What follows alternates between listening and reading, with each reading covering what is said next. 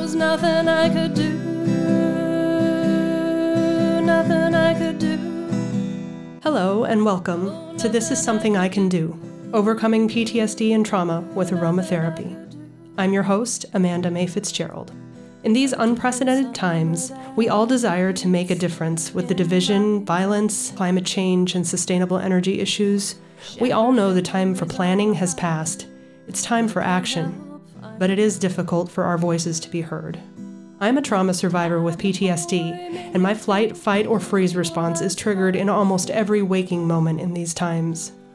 I am learning to overcome my triggers by facing my traumas and putting them in their rightful place. I know many others who are doing the same. We can make a difference in our lives and the world. I am a professional aromatherapist, and through my work, I have found purpose and the tools I need to help myself and others. This podcast will shed light on the effects of trauma and what my guests and I are doing to overcome ours while helping others in the process. Please join us on this journey as we find others using their voice to help trauma survivors too. I'm your host, Amanda May Fitzgerald, and this is something I can do. I still sit here with it all. Hello, and welcome to the introductory episode of Something I Can Do. This week, October 4th to the 10th, 2021, has been designated Mental Illness Awareness Week, and I couldn't think of a better time to launch this podcast. Please, if you are experiencing any mental health symptoms, such as feeling isolated, depressed, lack of energy, reach out to a psychologist and talk about um, what you're feeling. It helps more than you know. I'm your host, Amanda May Fitzgerald. Something I Can Do evolved from a suggestion from a colleague. I was at the AIA conference in 2019 in, in uh, Minneapolis, Minnesota, and I met uh, the founder of Severa, um, Vanessa Boucher, there, and her and I were discussing, you know, the common misconceptions of essential oil use and and um, some of the things that need to be highlighted in our industry. And she said, you know, you should really start a podcast because this is information that really needs to get out there. And it planted a little seed in my head, and I went home and started thinking about it. And I was talking to a friend one day and told her that I was thinking of starting this podcast. And she said, You need to go down to this place. It just opened up right down the street called the Film Hub. And it is a co working space for, um, for media, for marketing and they have a podcast room. So I came down here and I checked it out, and I was so inspired by this room. I just wanted to sit right down and put these headphones on and get going. And um, so I joined right away as a member, and and I still I had no idea how I was going to get a podcast done. I knew that it wasn't going to happen at home, not with the lawnmowers going next door and all of the activity that happens in our home with, you know, four children and a dog. So I knew I really wanted to get this podcast going, but I had no idea where to start. And I was lucky enough to, at the first members meeting here at Film Hub, meet a man named Martin Danner who was developing a workshop for children or teenagers, young adults, uh, to create their own podcasts. And he wanted a guinea pig, somebody to, you know, work out all the kinks with. And um, so he offered to teach me how to start a podcast. And I'm just really grateful to him for what he's done. Um, for the time that he devoted. Uh, I know it probably seems like it was all for naught because here it is a year later. Um, but is it a year or is it two? Oh my gosh. COVID has really taken our sense of time and flipped it on its head, hasn't it? Um, so I just really wanted to thank Martin Danner for the work that he did getting this podcast up off the ground with me in the beginning, and um, and I just want him to know that I haven't forgotten. Yay, it worked. And I'm very grateful to him for that because I had no idea where to go or how to start. And then the thing is is that I I started really excited wanting to share uh, you know my passion for essential oils, but I kept hitting this anxiety block uh, and and it just kept getting worse and worse. And the more I hit this block, the you know it was coming up in my therapy as well. The the my sessions with my therapist that I was realizing that I, ha- I was having a really hard time with exposure, the idea of being exposed, and that that was directly linked to my PTSD. And it was really disheartening for me. I had at one point wanted to be an actress, um, and I had pursued acting somewhat, not a lot. I did some community theater when I was, you know, in my 20s. But that, for a time, and all through my childhood was who uh, that was my identity. That was who i was. That was what i wanted to do with my life. And um, getting up on stage and and performing being in front of people speaking was part of my persona. So the fact that i was having this taken from me and that i was struggling so hard just even to get my voice out there.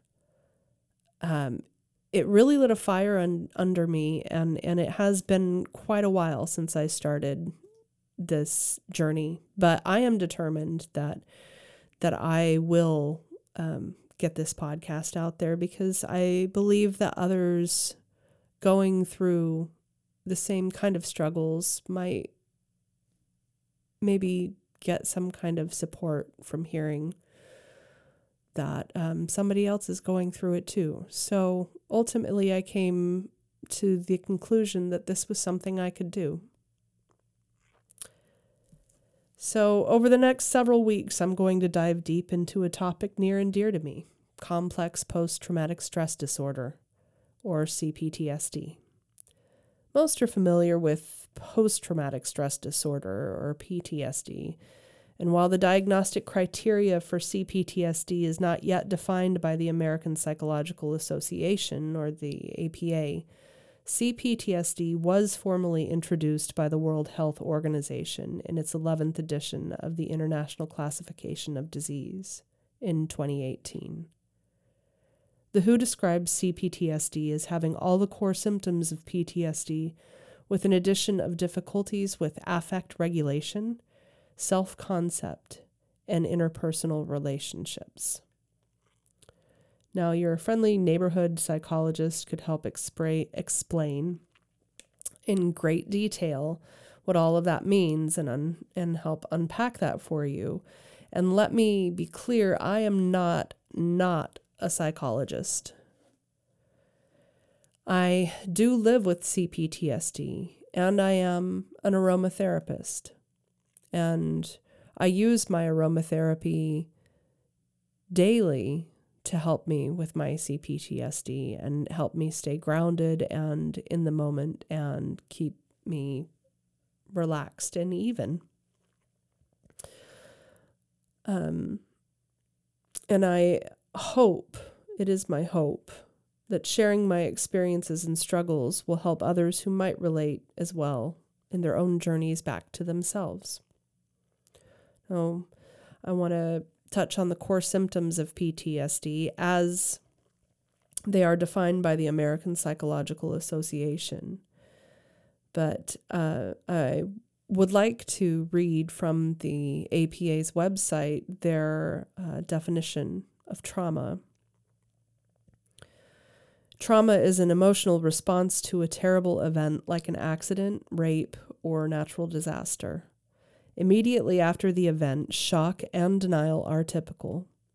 Longer term reactions include unpredictable emotions, flashbacks, strained relationships, and even physical symptoms like headaches or nausea.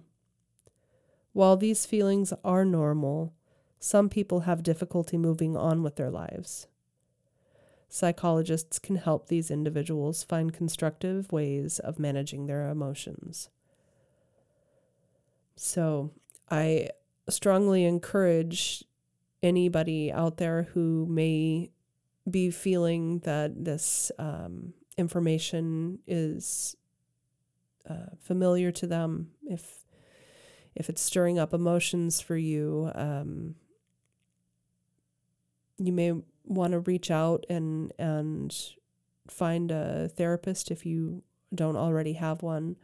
Um, Psychology Today has a, a, search bar on their website where you can find a therapist near you.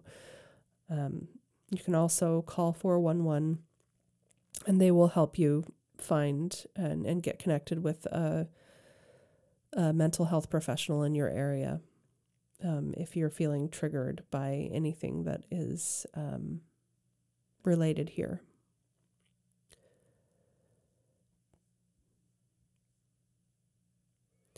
Core symptoms of PTSD, as abbreviated by the APA, are intrusive or recurrent memories of the trauma, avoidance of trauma reminders, feeling sad, angry, or numb, feeling on edge, or other changes in reactivity or arousal. I just want to talk about those, um, how those core symptoms manifest in me uh, intrusive or recurrent memories of the trauma. The flashbacks would be uh, underneath this. And for me, I have experienced the flashbacks that are um, so real that it feels like you are in the moment. Um, and that ranges from actually visually feeling as if you are back in the trauma, um, uh, emotionally feeling as if the trauma is occurring and and physically feeling as if the trauma is occurring and usually they're disjointed i i usually have when i have a flashback it is either of um, one of those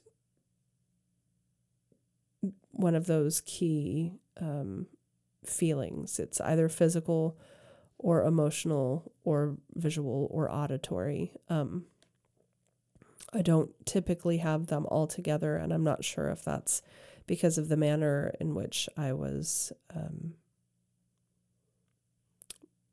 because of the manner in which I my trauma occurred, um, or if that is uh, part of my PTSD but that is how I experience it. Uh, avoidance of trauma reminders. Well, for me, I avoided the idea that I had PTSD for 18 years, even though I had three different three different doctors tell me that the things that I was describing to them sounded like PTSD. It took me three years once I found a psychologist to help me with my pain to recognize and accept that I had PTSD. So that is how avoidance of trauma um, manifested in me. I was I I was blocked. It wasn't just that I just didn't want to face it or look at it. It was mentally blocked from being recognized. Um, feeling sad, angry, or numb. Um, it's regular to feel those emotions um, when thinking about trauma, um, but numb can get um, to the point where you're just disassociated from your body and you can't really feel emotions. Um, feeling on edge or other changes in reactivity. For me, it's very much hyper arousal. Um, I'm hyper aroused, especially when I'm out and about. Um, and that looks like uh, just always wanting to know where the exit um, is wherever I am, always wanting to know what any of the safety protocols are uh, wherever I am, always uh, being aware of who is in my immediate um, bubble, so to speak, um, uh, my line of vision, perhaps. Um, always surveying rooms and, and just being familiar with who is around me. And, um, and that's hyper arousal. Um, and I didn't realize most people don't do that for a very long time, but I do. It can be difficult to move on and overcome after a lived experience of trauma. It is even more difficult when our bodies and minds develop pathways resulting in the trauma being just one triggered moment away from reliving the full experience of it time and time again. Certain populations are recognized as vulnerable to experiencing multiple traumas, thereby making them vulnerable to developing a variation of PTSD known as CPTSD, as I've discussed. There are also many who are currently underrecognized and often unsupported, leading to cyclical behaviors having detrimental results on their daily lives. Recognizing CPTSD is the first step towards healing, and the development and integration of healthy behaviors is how you get through your struggles and get back to you. Join me next over the next couple weeks as I dive deep into defining CPTSD and my own journey back to myself. Here is something you can do, something you can do. This is something you can do, something you can do. Here is something I can do, something I can do. This is something I can do, something I can do.